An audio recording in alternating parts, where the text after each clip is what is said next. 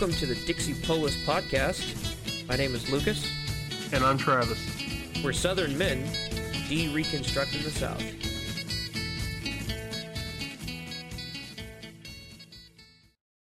All right, so today we're going to get into Dabney's essay on women's rights women.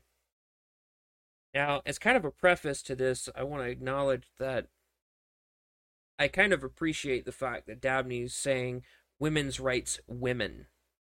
Uh, and he gives a an example of such a kind of woman in the latter part of this essay, which we will get to. But he's bringing together an entire perspective of a group of people, which I think is helpful in the larger context because we've lost the context of the word race. And this essay is a perfect uh, example of how that word was used and how it was not used. The word race was used not to denote biological identity he was talking about the people who inhabit a particular tradition and live out that tradition. And so here here's a great example of of how this word was used. He says, When families shall be disrupted by the caprice of either party, and the children scattered as foundlings from their hearthstone, it requires no wisdom to see that a race of sons will be reared nearer akin to devils than to men the word race was used in reference to a lot of different people groups. Davis, in his defense of the South, used the word race when talking about both the North, the Northerns, and the Southerns, and he called them the race of Yankees and the Southern race. And this was not exclusively talking about a biological reality, but talking about the people who hail from a particular tradition it's easy to forget the biological differences of the people in the South. The fact that they were all European does not take away from that fact. There were Irish, there were English, there were German, there were Scots, there were even some Spanish and Portuguese influence as well towards the South, especially in Florida and, and in what's now Texas. So it's important to remember that what what who Dabney is talking about is a race of people in this classic sense of the word. These people who are trying to make a particular I- I- ideology a reality.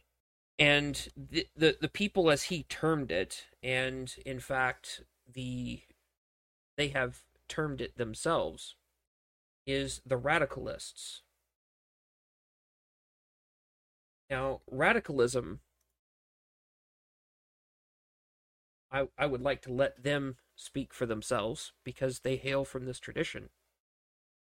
The belief or actions of individuals, groups, or organizations who advocate for thorough or complete social and or political reform to achieve an alternate vision of American society.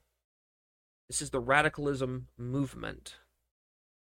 And this is what Dabney is talking about. And is expositing how the radicalists of the North had so compromised themselves that when these unruly women would stand up demanding their right to vote, that this was because they accepted universal suffrage both for whites and for blacks.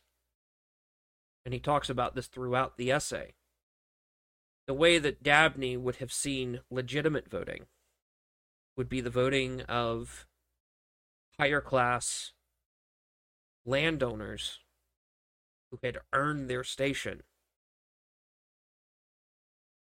And he did hold that blacks were incapable of voting.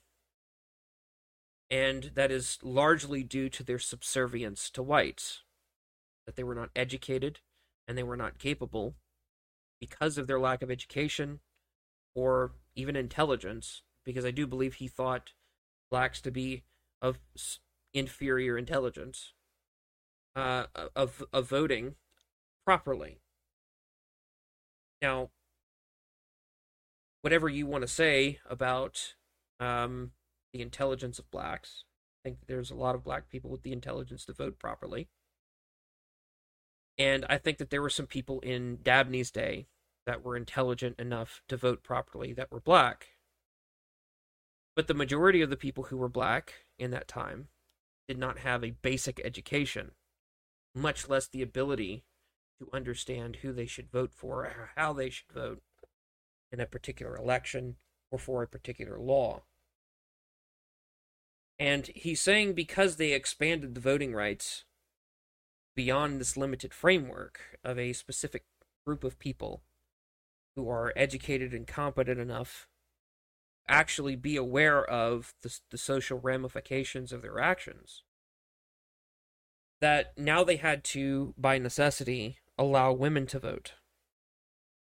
And he he touches on a lot of different ills that we have in our society today the ineffectiveness of conservatism which we'll get to um and, and the the way effectively that men are cucked by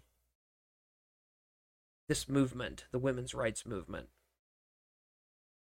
Um, now, I wanted to preface this with those clarifications because a lot of times the word race is thrown around, number one, and people aren't using it as Southerns during this time would have used it.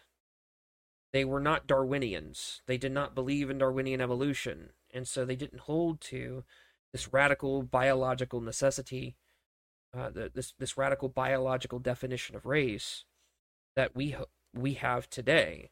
They held that it was a a group of people that came from a particular tradition.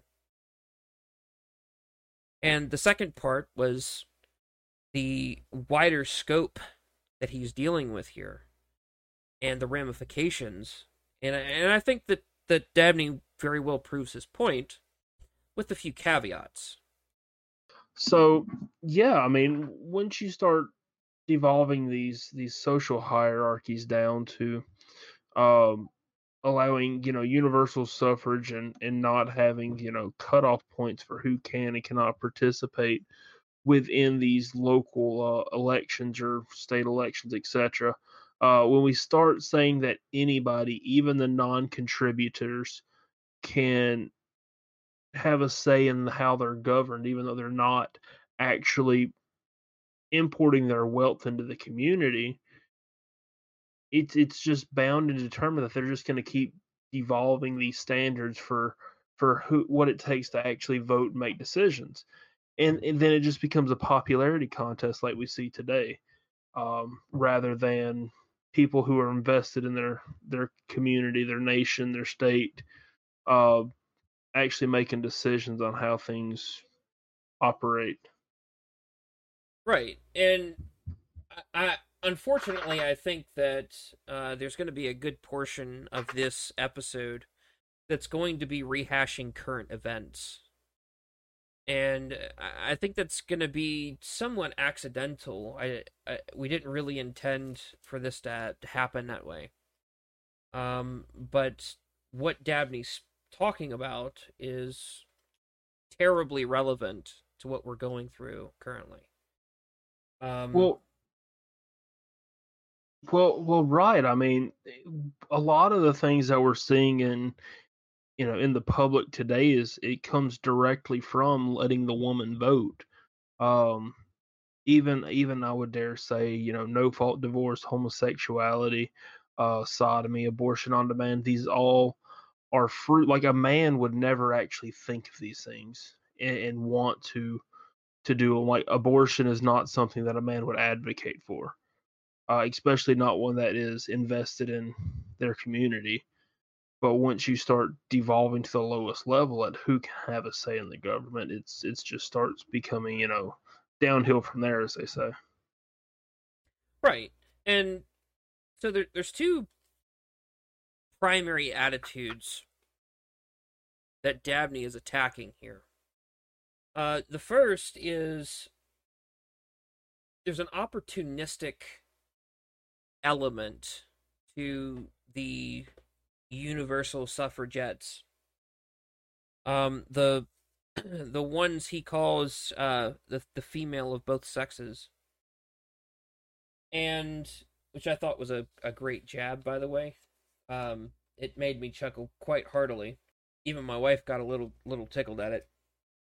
So there's this opportunistic element of that that he called the uh, the, the the females of both sexes that simply want to extend in perpetuity the number of people and the kinds of people that can vote. And this extension is without limit. And part of how they maintain their power is by expanding this ability to vote. And what you're seeing now, uh, currently, as we're recording this episode, you're seeing that there are thousands and tens of thousands and possibly hundreds of thousands of people on the border right now that the Biden administration wants to let into the country. This is the argument that the left has been giving in the United States for some time. And they want illegal immigrants to have the ability to vote because there are people governing them without quote unquote their consent. So, this new view of equality that's being espoused here is this radical universal equality that everybody is equal by necessity under the law. And this was the the position that was taken by the northern radicals during the war. After they've made this argument, now they're committed to the argument. When they made the war about slavery, about you know, midway through, when Lincoln made this about slavery, that is when they were committed. And the radicals in the North, the abolitionists in the North, are and will be in perpetuity continuing to expand on who can vote and why they can vote. So you can see this direct lineage from illegal immigrants being able to vote, from the women being able to vote. It's a natural con- continuity from that turn of logic. Isn't that just an absolutely rich uh, uh, concept, the consent of the governed? Like they, they, they say that these women shouldn't have the right to vote, but yet when Virginia didn't consent, Dabney makes the point when Virginia didn't consent, uh, the the damned Yankee uh, invaded Virginia and forced them to consent. Yeah, yeah. I, I mean, pe- people that people that were being governed were like, yeah, we kind of want to govern ourselves, and we consent to this. But then, but then, Big Daddy Lincoln's just like, no, no, no, you're gonna come back in here whether you like it or not. But, anyways, We're gonna free you against your will. yes, yes, and and yeah, and, and the, thus causing you know millions of people to die needlessly uh, all because you know Lincoln had a pride issue. Uh, so I think we need to go back to the original um, formation of this this entire uh, radicalized uh, movement that that that took hold in America after the war between the states. And it, it started before that. It really started, you know, a hundred years before that. But we're not going to go all the way back to uh, to the um, defense of women's rights. That that book that was published by uh, Mary Wollstonecraft. I think that was her name. Uh, we're we're just gonna go back to pre-invasion, you know, antebellum uh, North, uh, where th- there's this th- there's this entire enlightened sense of thinking that the Yankees had. They felt that they knew better than the people in the past. So so Dabney starts off with this this anecdote about this this young Yankee girl who wants to get married young. So she goes talks to her mama. Her mama says, "Uh, no, I got married young, and I don't want you to make the same mistakes as me." And the Yankee girl says, "Well, maybe I want to make this mistake myself just to see, you know, just to know whether I want to or not." And uh, no one seems to want to learn from past experiences. Which, by the way, I'm I'm 100% pro getting married young. You should get married young, and you know, go ahead and get your life started as soon as possible. Because, anyways, as a as a quick aside, I'll take the John MacArthur approach. Uh, he once he once said in a, a, sermon about marriage that he would line all the men up on one side and all the women on the other, and just tell them to pick somebody. uh, I'm I'm actually okay with that. I mean, it, eh, yes, there's certain things like yeah, maybe I want to live with someone that doesn't have certain quirks, but it it really doesn't matter at the end of the day. You're you're not you're not yeah. supposed to like them. You're supposed to love them. Well, he said that the, the point is that marriage is going to be a refiner's fire anyways, so you might as well marry somebody at random. yeah, because they're not the same person once you get married. That's at right. all. That's right. At all. Anyways, go ahead. I apologize. But but yeah, like the, the the whole philosophy of the damn Yankee is to uh can we say damn Yankee on this podcast? We're gonna say damn Yankee on this podcast. I'm I'm okay with damn Yankee. I'm gonna mark it explicit. but but but the entire thing about about the uh the whole mindset of the Yankee is is all of we need to try these new and newfangled uh, ideas because they've never been tried before and they don't ever actually stop to think on why hasn't these ideas been tried before? Maybe it's because they're stupid. Like maybe trying to you know salt fields and burn burn you know crops is not a good way to establish good relations with you know these people that you just conquered. Um eh, May- you know. maybe burning crops isn't the best way to make a lot of food. Oh well yeah that that's also true. Um yes that was both a shot at the biden administration and fdr at the same time at me oh, damn it. but but anyways anyways modernity is sourced from this desire for ever more novelty. Everything has to be novel.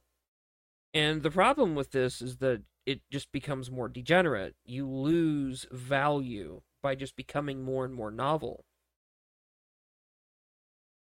It is the stories, it's the art, it's the philosophies that hail back to those ideas of old, the ancient ideas, which are the ones that are most successful and the most virtuous. And, you know, here Dabney's Aristotelianism kind of speaks out a little bit, um, as it does in a few other portions here, because he he's in effect saying that these people are ultimate revolutionaries. There is no tradition that they don't want to destroy. This is why I started with that that, that definition of radicalism is it it's there is no you know and according to their own uh, documentation there there is no stated end to which they want to radically change the end is irrelevant it is change unto itself that's become an idol to them it's this novelty and the social deconstruction of all of the institution of the west which have been the targets of every major political movement on either side, mind you. That is their goal. And it doesn't matter what they're changing it to.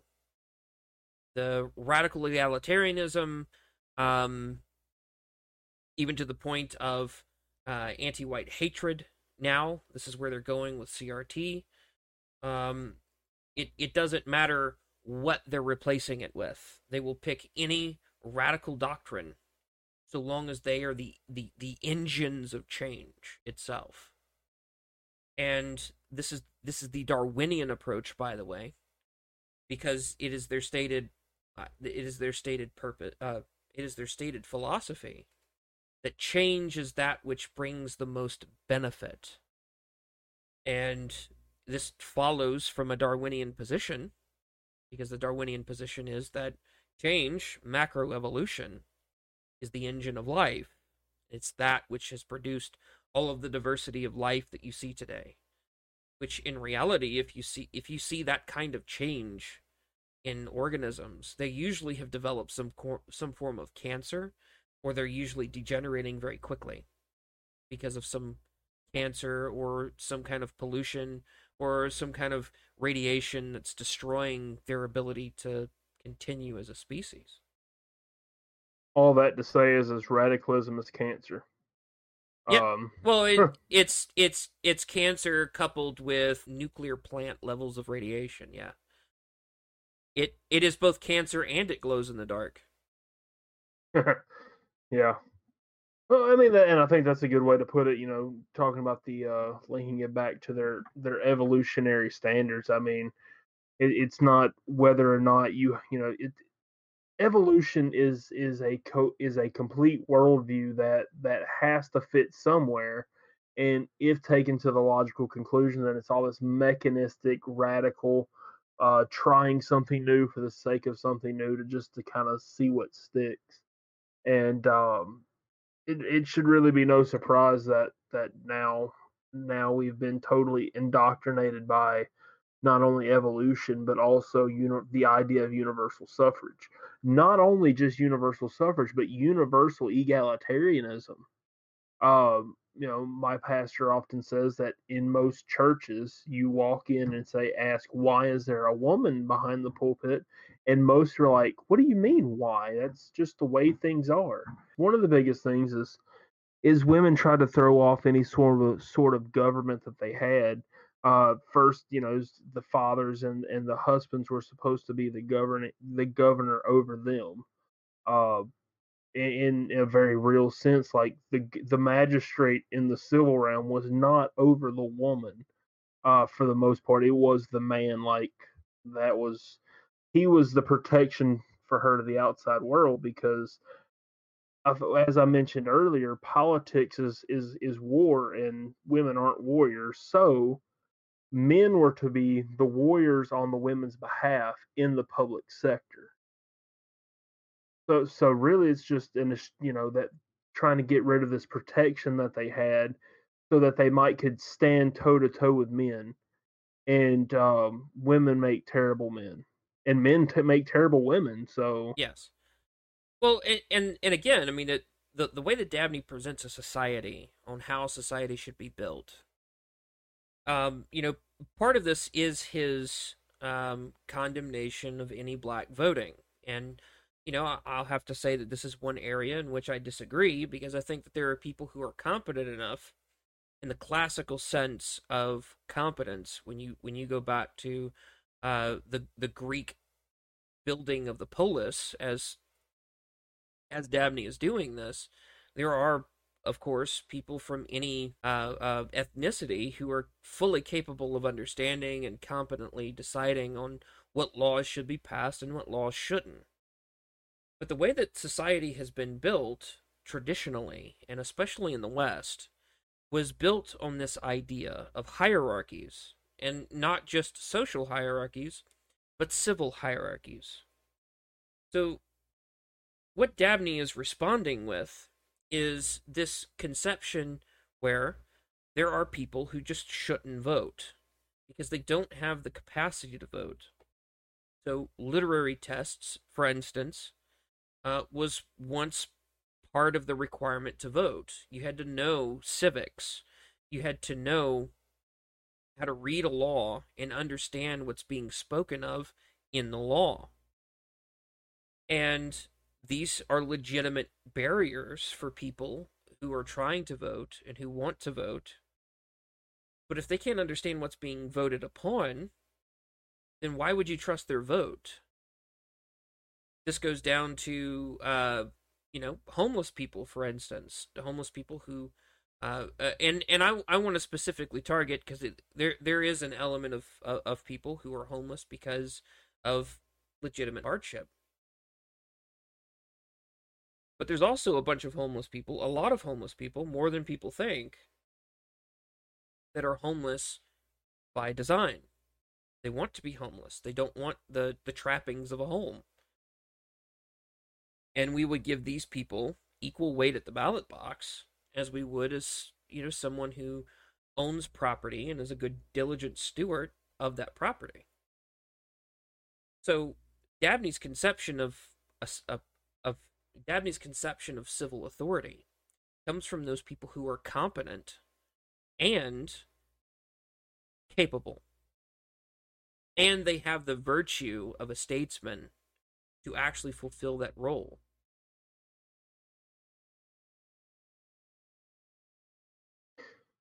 Right, and and having a stake in society is it's it's it's having a long term future. I mean, when we start getting in the the more uneducated, the more uh, the ones that are not qualified to actually have a say in in this public realm, then we start getting into popularity contest where any like okay for instance a uh, one of my nephews is running for class president and do you want to know how he's going to win class president?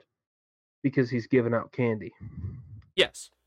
And, and that it just magnify that times a thousand and now you have you know people handing out twelve hundred dollar checks if they're going to get elected or andrew yang you're going to get a thousand dollars a month with my um, universal basic income.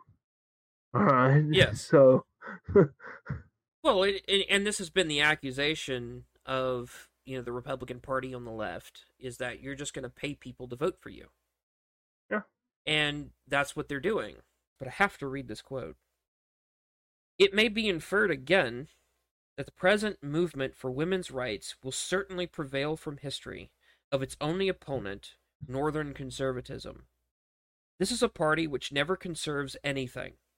Its history has been that it demurs to each aggression of the Progressive Party and aims to save its credit by a respectable amount of growling, but always acquiesces at last in the innovation. What was the resisted novelty of yesterday is today one of the accepted principles of conservatism. It is now conservative only in affecting it is now conservative only in affecting to resist the next innovation, which will tomorrow be forced upon its timidity, and will be succeeded by some third revolution, or be denounced then and then adopted in turn. No doubt, after a few years, when women's suffrage will have become an accomplished fact, conservatism will tacitly admit into its creed and thenceforth plume itself upon its wise firmness in opposing with similar weapons the extreme of baby suffrage. And, and when that too shall have been won, it will be heard declaring that the integrity of the American Constitution requires that at least the refusal of suffrage to asses. There, there it will assume, with great dignity, its final position. Now, the Republican Party is Northern conservatism as defined by Dabney. Right now, we have we've just had elections, and the Republican Party is quite literally advocating for trannies and whores to be our political spokespeople. They they they want a, a man who is denying the biological reality of his manness and has cut off his genitalia as a Republican governor for California. And we have actual porn stars that are political spokespeople, spokeswomen for the Republican Party and advocating for certain policies and and and candidates. And the Republican Party, as of this last election, is acting as if this is normal. This has always been the accepted position of the Republican Party. When not even five years ago, they were still hesitant on the gay question. Right. Yeah. Uh, I mean, I, I remember in my lifetime, I remember in my lifetime when the Democrats said no gay marriage. You know, when Bill Clinton signed DOMA. Yeah. yeah, yeah. of marriage. Yeah. oh now now we're we're just at full blown we're hiring trannies on people's cabinet positions we're voting for trannies as the quote conservative candidate what the f- what? It's hard not to swear at this. I'm i'm right there with you buddy. I i, I get it. What on earth are we trying to conserve? I mean, it's it's like you you you mentioned earlier that uh that that we're addicted to change. Well, the problem is, is the, the Democrat, excuse me, the Republicans, they're changing, but they're just they're just getting the Democrats' hand-me-downs. They're yeah. not even they're not even having anything new. They're just getting you know ten year old toys. Well, because they've already acquiesced to the basic premise of the Democratic Party. They're yeah. they're just the Democratic Party ten years late. And, well, and hold, hold on, let, let me just go ahead and make this statement out here. The Republican Party has never been the conservative party. They, they, they, you know this, I know this, everybody knows this. They are just didn't go as crazy as the anti-war Democrats. Oh, that was all it was. Is once the Dixiecrats left, there was nothing to hold the Democrats back. Right. And they just plunged off the cliff, and and the, the Republicans are, are on their pogo sticks bouncing towards the cliff um, at a very fast rate but you've seen legally speaking all of the all of the the uh, prophecies of Dabney come true when it comes to women. Now they're complaining that they're, you know, they're making 70 cents to the dollar for men in, in an institution. By the way, lying about that. Let's just get that out front. They're lying about that. They're getting, uh, you know, when you actually break the numbers out to be equitable, they're making a little bit more than men. So what they're saying is a lie on its face. But this is their calling card to provide women with additional rights to establish what they call equity in the workspace. This is their argument. This is how they build the new order that they want established is by giving men fewer rights to compensate for the weakness of women when it comes to the workspace. Uh, I don't know that Dabney could have foreseen that. He foresaw it going in a different direction. But now what they're using is the force of law to force men into an inferior position.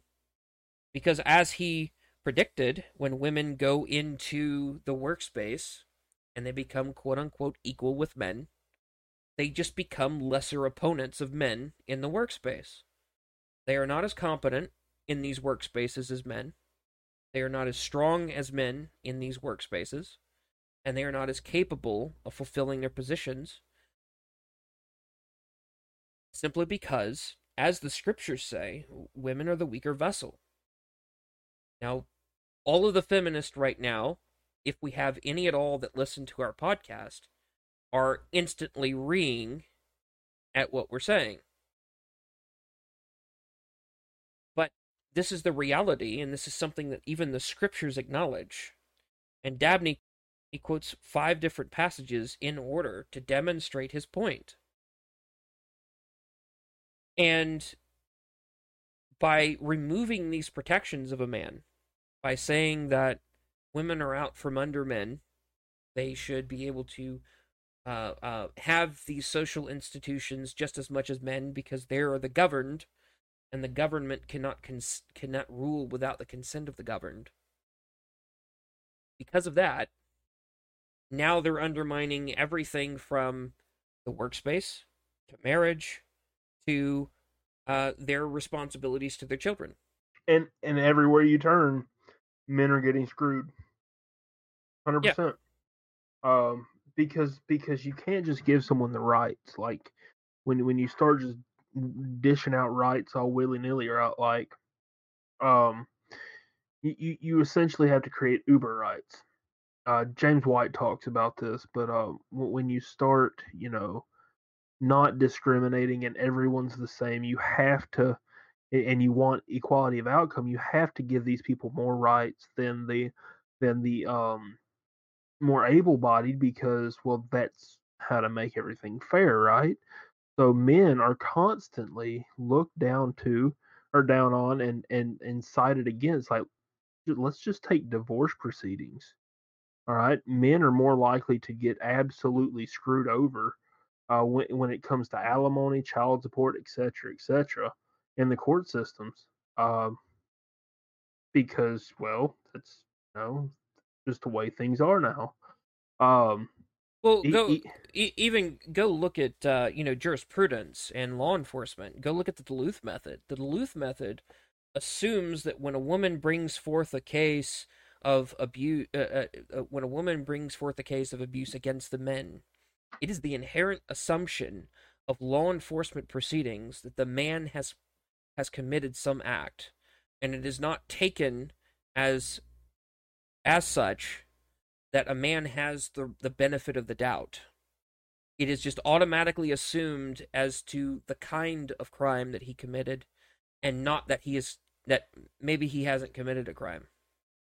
Well, yeah, and, and, and we we are no longer as men um, innocent until proven guilty. Of course, we can argue that in in wine America, no none of us are innocent until proven guilty. We're all guilty. Period. End of the story. Um, but we're but talking about a difference between actual law enforcement procedures versus uh, this assumption where they override law. Right, right, right, right. right. Yeah, no, no, no. That, that I'm, that's you know, I'm kind of getting to the same thing. Like men are automatically assumed to be guilty when the police come to the scene. Uh, even if the even if the man calls in and says my wife's hitting on me, he's still probably going to jail for domestic violence that night. And and that's um, and that's happened a lot.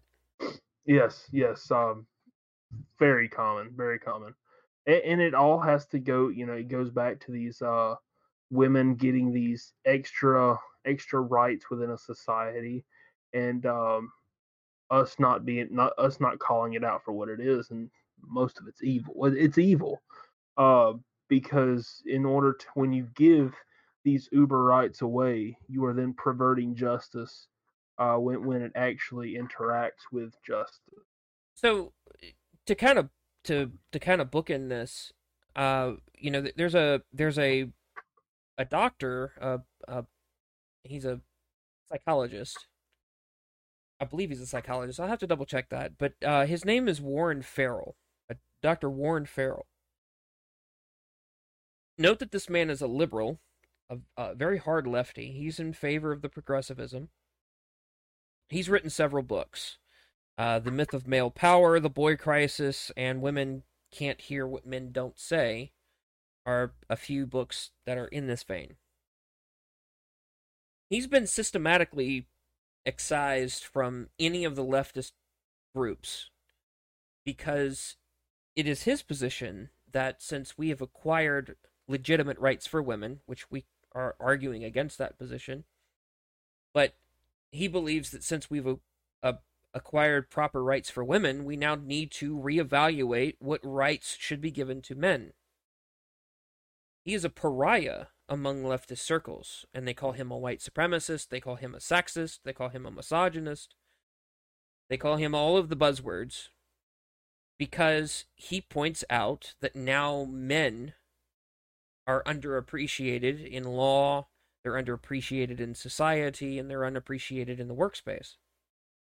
And his efforts have been, under this new paradigm, to balance out the scales now that women have been given additional rights.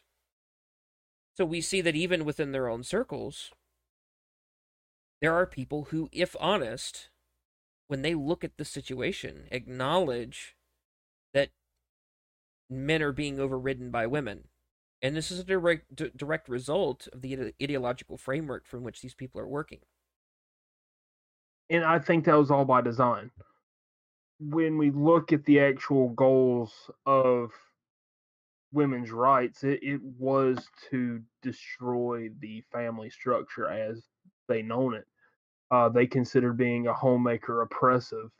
Uh, they considered um, being under male male uh, protection or male uh, leadership was was you know oppressive, and they wanted to to free themselves of that. And when you do that, then they're just going to keep. You know, men still have this this need to try to protect them, so that's why they're creating these these laws in order to uh to um basically the state becomes their protector and uh, because it's always going to have this power balance like women are going to have protectors either you know either way it's not whether but which protector they're going to have and uh, it it changed from the husband to the state and uh, yeah the, the women tend to give give higher uh, feedback to the state. Of course, I mean, if you look at the whole demographic of, of married women versus single women, uh, you you can really see a difference there in their in their voting patterns. You know, married women do tend to go more with their husband and uh, be more conservative, I guess you could say, uh, versus single women who are you know tend to go very far left. Yeah, that was a rabbit trail, but anyways. Uh, so an anecdote um, my wife knows a, a lady who was, you know, sexually assaulted. And, you know, my my wife brought this up to me that if this if this lady had had the protection of her father, her brothers, and the other men in her life, if she were sexually assaulted, the men would go out of their way to ensure that this this man who's violated their their uh, family member has been brought to justice. When a woman's been violated like that, she has an element of shame. And this is this is one of the one of the factors that goes into women not coming forward. And this is this is why there's a hesitancy to believe women who go about shouting their sexual assault encounter. Because when women do get into these situations, most of the time they don't talk about it. And they don't talk about it because they're ashamed that they've been violated. If there's a man there, then the man can give her that proper cover where she's not being publicized. The man is going out there and is taking the brunt of the uh, abuse, the questioning, the attacks that are going to come his come her way, and he will absorb that for her because he's putting her in an honored position of being that person who is to be protected in this time of her being vulnerable. You'll also see this with men, by the way. Not that there's an egalitarian position coming from, you know, not not that I hold any egalitarian position, but you'll also see this from men. Men tend to, if if one of their friends have been assaulted, they're going to go to defense of their of their friend or their family member because men are much more uh, rational and logical about the stuff instead of being emotional. So part of Dabney's argument is that women, since they're overcome by passions, um, are going to be ruled by those passions in the way that they vote, and this is something that this this Yankee tendency to take advantage of this, where I'm just going to create a new voting base. In this case, it's women before that, it was uh, the, the the lower class people, both black and white. And then after that, now we're to the point where it's illegal immigrants. This is the same argument, and they're locked into it. They can't they can't uh, they can't divert from it without making themselves to be fools. Right, and and essentially you're just always going to get what you want when you're that ruling class, setting which demographic gets to vote because right. well, you're you're controlling that flow. Uh, you're controlling that spigot, if it were. Um, so as I was saying earlier, um, the the entire goal was um, for for this women's right move women's rights movement was to to destabilize the marriage, the government, the government that is marriage. If I can get that out right. uh, anyways, because that that the the family unit is the central pillar for which any community is bound upon or is built upon, and when that crumbles, the society above it crumbles. So women by and large, women did not want universal suffrage because they knew what came along with that. It came, you know, registering for conscription. Um, it came uh, volunteering at the fire department, uh, being on the jury, etc., etc. So women typically didn't want the right to vote uh, because there's a lot of other responsibilities that they really didn't want. But that's neither here nor there. The the family unit was was set up in such a way that when the man went out and cast his vote, he was thinking of his his mother, his wife, and his his children. Not in that particular order, but he was thinking about the women in his life and and how he could best protect them by casting his vote either which way. Um, so it's not like the man was going out and being a tyrant. No, he genuinely cared about the women that that that was under his under his care as it was in most christian societies uh one thing we often we often you know glance over is that un, in christian societies women had a very honored role versus even the pagan versus the pagan societies and that's because you know she was mrs whoever she was married to and that gave her a status that was, you know, whatever status he was at, she was she was his equal. Uh, but she did not go to war because she was not equipped for war. The same reason way he didn't, you know, he couldn't nurse children, but they were equal in that society. And, and most feminists are, are don't see it that way because they, they they they don't see the woman being the man and yeah that's good. So the the the people that you're you're talking about, the ones that so people forget that you know the the heart the radical abolitionists uh, that came from the north, the the Yankees, and now these women's rights suffrages uh, suffragettes, the the women of both sexes. Um, a lot of these people were communists. People forget this. They were they were actual Marxist communists. Um, they were the the the you know the Marxes, the the Marxes, the Lenins, the the, the Trotskys. That that's the kind of ideology that these people held. They wanted the ultimate disintegration of the West, and they wanted it because they were internationalists, and they saw that the the three bases of Western civilization, um, especially specifically in America, was the Christian religion, English common law, and the idea of the nuclear family. So when you talk about men going out and voting for their whole family, this is what was meant by the nuclear family. There was a headship where a man took the authority over his family and went out and represented them by his vote. This has been lost because now we don't even we don't even represent you know, by and large, we don't represent our whole family with our vote. Our wife, sometimes I've, I've heard quite a bit of people whose wives vote contrary to what the men vote. The men don't have authority in their own home, even when it comes to political decisions. That's always baffled me. Like, why would you both not just stay home and not vote? Like, if you're going to vote opposite one another, just save that time. Don't vote. Well, because it's about their right to vote. It's all about me, me, me, me, me, and the and and the novelty of going out there and making quote unquote your voice heard and speaking truth to power. Yeah. But I don't know. But Dabney touches on this, and this disintegrates marriage. Um, my my uh, my uh my favorite quote of this, by the way.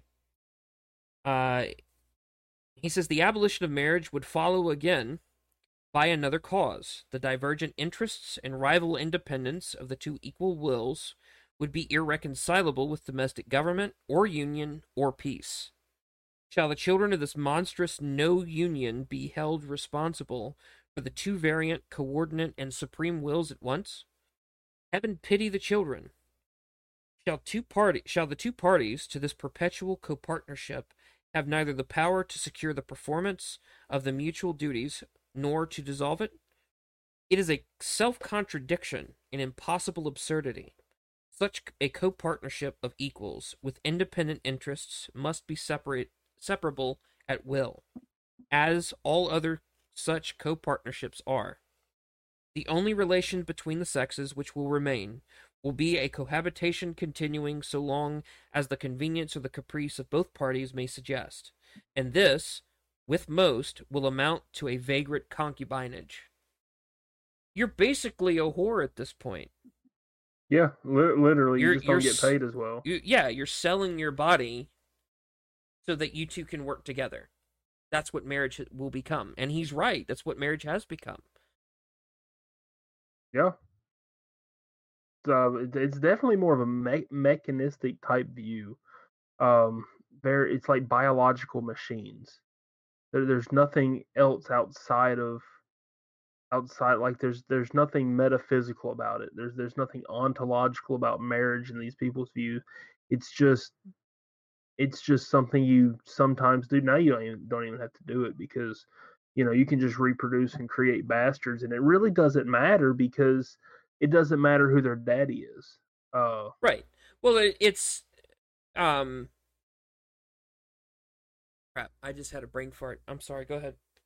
mm, no, no, it's it's fine. Uh, I mean, because think about it. You're you're who your dad used to be. You know who your daddy is used to mean something. It still does in many parts. Uh, uh, went and talked to some you know good old boys and and they asked, hey, hey, who's your daddy? Because that's just something you ask in the South to figure out if you know the person or whatever. Right. But um, yeah, it, but pe- a lot of people don't know who their daddy is, like at all. Like I can count several right now that mm, doesn't know who their dad is. I mean, they might have met him once or twice, but yeah, it's just whatever. But this is a direct result of women's rights and women breaking down the well, not even just women, but women and men both breaking down this societal fabric that is the family. Um, you can have children without uh, ever actually entering into covenant with somebody. You can milk the cow without actually buying it. Well, one of my um, one of the, the, the best things that I've seen in in lines, uh, you know, in, in these in this line of, of thought. If you listen to to Stefan Molyneux, uh, he can call out when people are children of single mothers. I've seen him do it so many times, where there are so many defects in the way that that person thinks and how they live their life.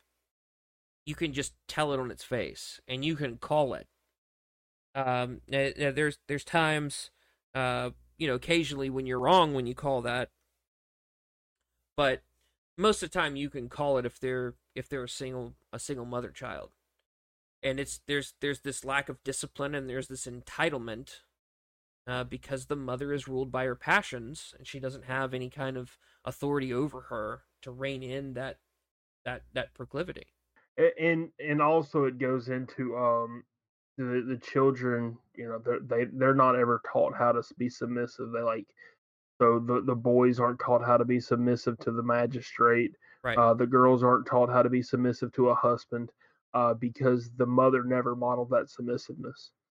So then you just start getting a um, a constant lineage of of um, unfathered children. Even if they had a father, they had they were basically unfathered if they if their their dad basically let their woman um, run around and run roughshod over them.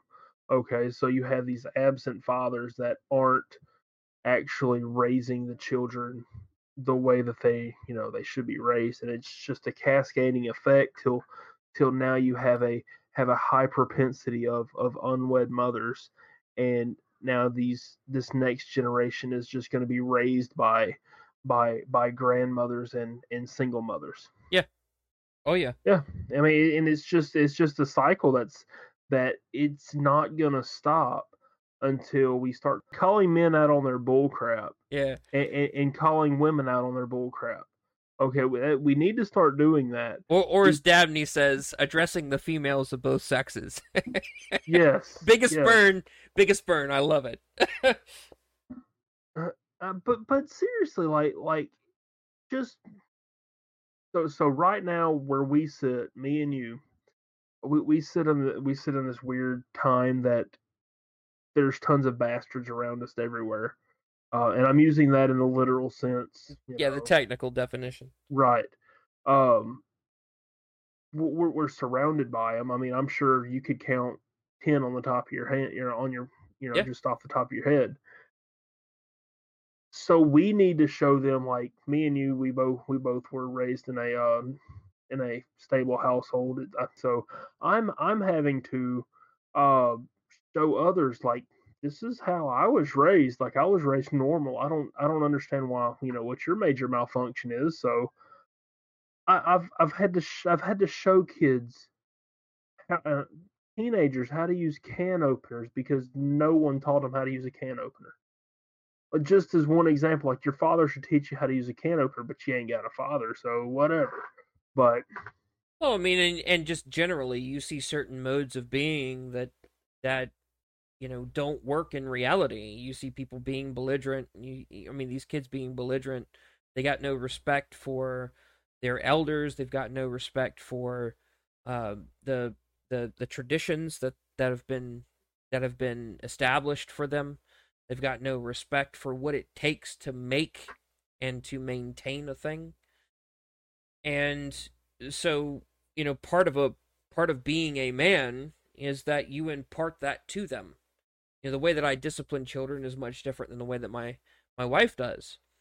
And that is in part due to our roles. My my wife is a nurturer and she's a um she's one who's there to to help their mind become fertile in a way that they can they can learn and understand very readily.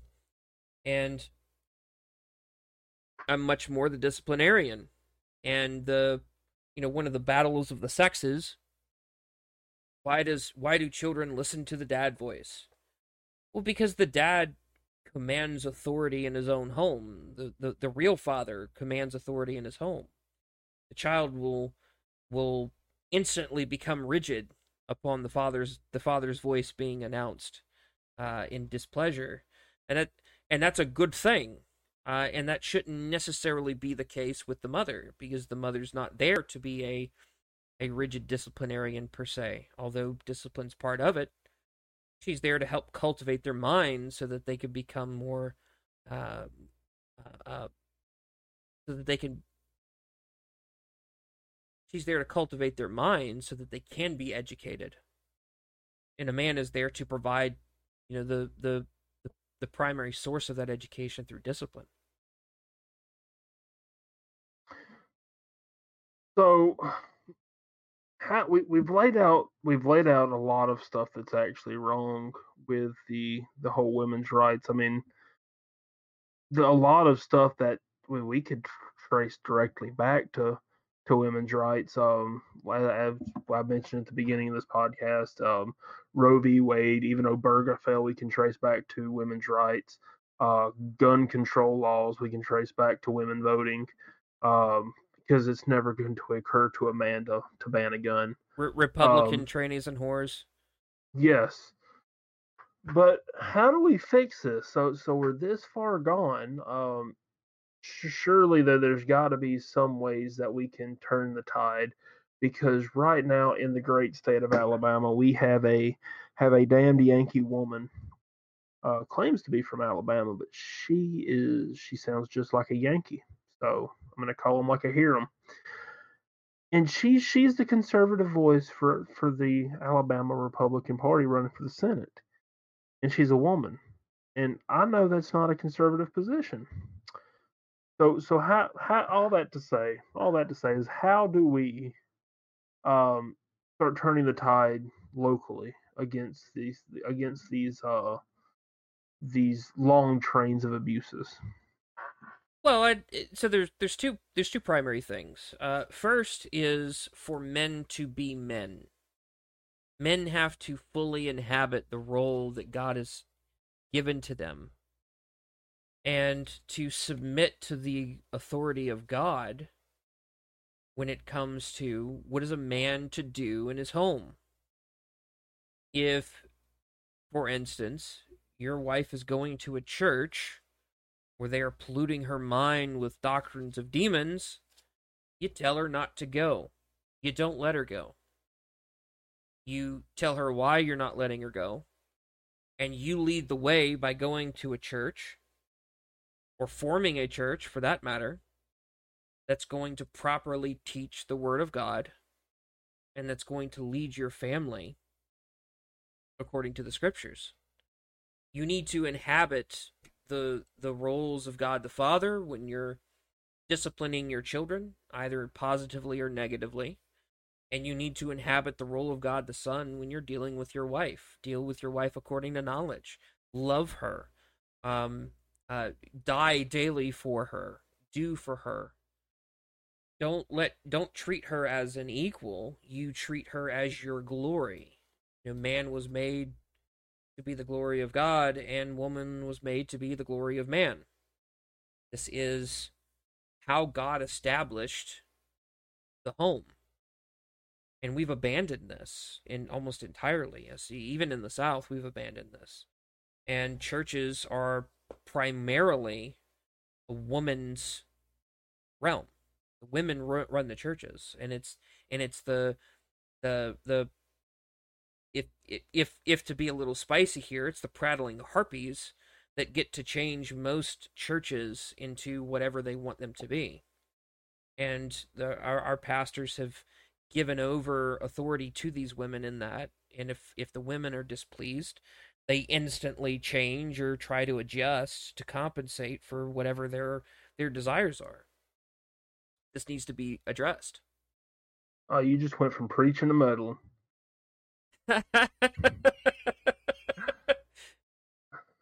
so it seems like there's a theme, a theme going on with this Dabney on Fire book. He starts off in the uh, in the very first essay, the uh, responsibility of the parents, uh, quoting from Malachi, and as you uh, alluded to, well, you didn't allude to it, you flat out said it.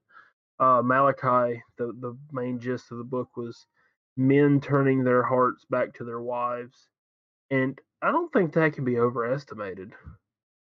Um, well, I mean, it's know. it's the practical sum of what needs to change first. This is the this is step one. This is the step one.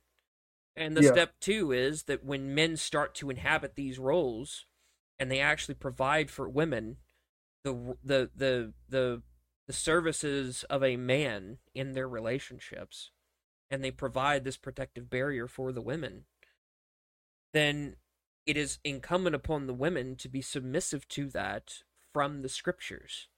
You are not to be his punching bag. That nobody's claiming that, which is a lot of this pushback. There are protections for you if he is abusing you in that way. And there are godly protections for this. You have you have brothers, you have a father, you have a pastor who would protect you if these and and and they do, and they do now, and I support those those pastors and husband and and and and and brothers who support their their family members and their parishioners uh, when they come under abuse by their husband. Quite a few husbands who have been uh, uh, cowed by the the overwhelming number of men who step forward to defend a woman in distress, either that be an immediate distress or a long term distress, and that's proper and good, and I will always defend that. And and you know rapists of rapists ought to get the death penalty. So we're not advocating for any abuse of women. What we are advocating for is the proper protections be, be to be restored for women, so that women could actually inhabit the role that they were intended. No, you said proper protections. This we aren't talking about white knighting here. Correct. Men are supposed to protect their wives. You can't really white knight your your your wife. You can, but you're technically kind of supposed to. But anyways, technically, I'm already white. So if I knight at all, I am a white knight. That's right. but, but but but yeah, I mean, proper protection is a must. Like God's law calls for proper protection of women.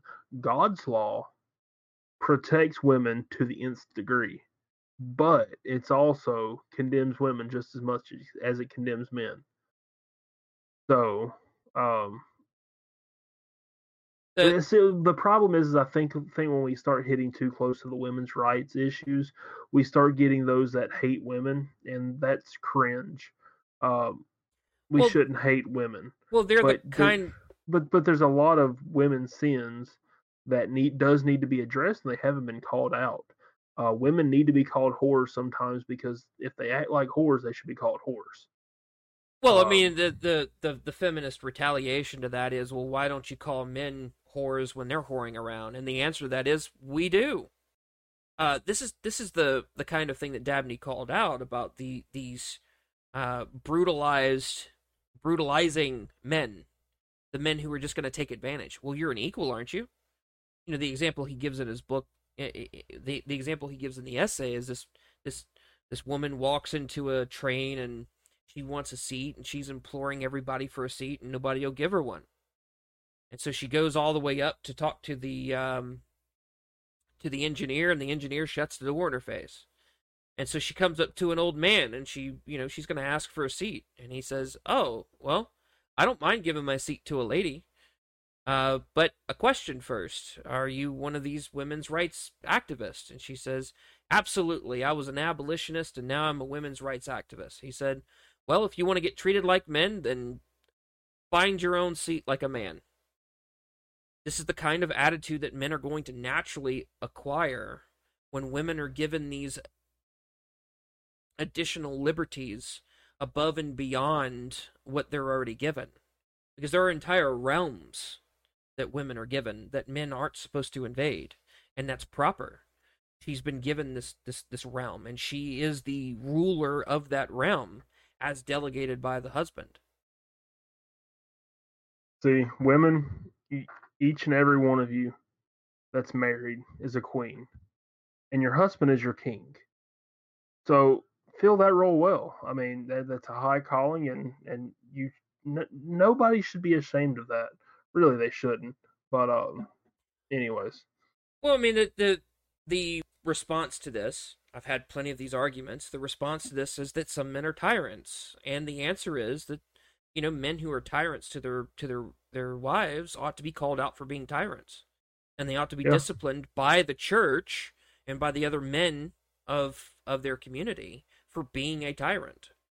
But but could we just look at the the also the the other side of this abuse train? Like if if we want to compare abuses let, let's compare the egalitarian abuse. We're expecting women to do what men do when they clearly can't. Um, the the feminists they shouldn't have a single problem with domestic abuse because women women and men are equal, right? Well, but this is this is where their Hegelian nature comes in. This is their Marxism. This is Hegelianism. They don't the the the idea is not to settle upon a truth and to have an ending truth at which we are to arrive. It is an ever steady stream of progress, which simply means to them change and and they don't care about because they don't believe in an absolute truth ultimately they don't believe in an absolute truth what they believe is is they believe in power dynamics. And so if they have to lie to gain power they'll do it. And so you know the the having women as an oppressed class they get to have all of the responsibilities of being a woman all the power of being a woman uh, all the power of being women, but now they get to assume the roles of being men as well. And the reality is that most women can't handle both roles. So they naturally fall into the role that they've been designed for. Um, but there are some women who can handle this separation. You know, even you know Dabney. Uh, Dabney mentions Queen Elizabeth, who can handle this position in some ways. But, you know, even then, m- many of these women become, you know, bitter old cat ladies because they've abandoned the natural use of their body to bear children. And they are extremely unfulfilled with making a million dollars a year but having no children. See, I've I've got I know the the stereotypical um second wave feminist uh you know, woman. I, I think she was second wave, but that was the boomers, right? The whole sexual revolution. Yeah. Yeah. Well, she she's childless right now, and she's um in her sixties or seventies and blind. My my uncle just died, uh, leaving her basically by herself, literally by herself. She has no family. You know, and, and it it's just sad because she's alone no one to help her out with you know going to the the doctor or anything like that she's just an unhealthy old bitter woman and and, the, uh, and her family that would help her doesn't come to her aid because she's bitter about everything yeah but she's a typical example and i see many of these Uh, most of them are retiring down here, so God help your state. Well, the good thing is, is they're retiring down here, and uh, they'll be dead soon. They at least they're not breeding, right? At least that that is the, the the the one silver lining to liberalism. It usually ends in you know whatever venture they have, their reforms of the of of the marriage, their their openness to sexual deviancy and depravity and you know their their desire and designs for women all become sterile by necessity the the family becomes a one or two child uh, child family a one or two child family. Uh, they accept and advocate for homosexuals they advocate for transgenders and they advocate for old cat ladies who are bitter at the world because they didn't have any children. Yep so i think the final conclusion that Dabney has in this essay is the right conclusion.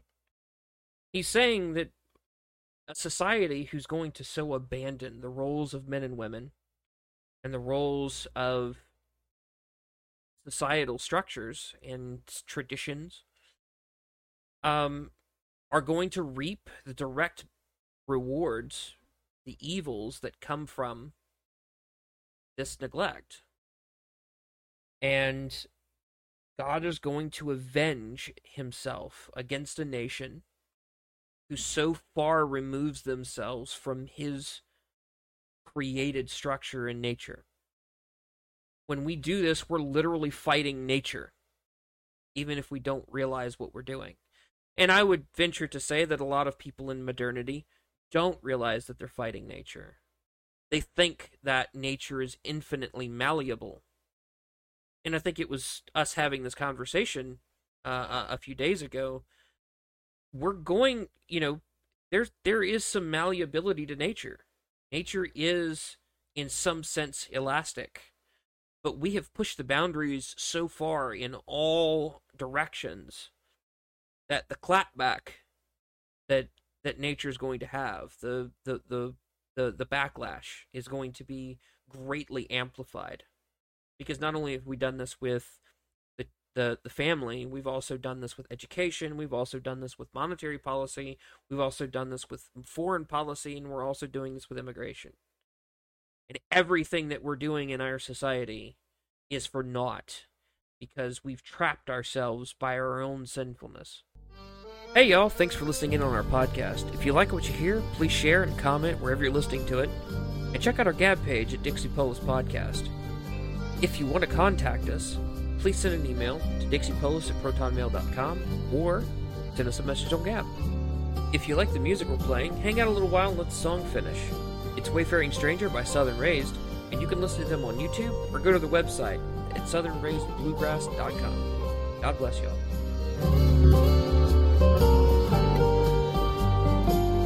I know dark clouds will gather around me.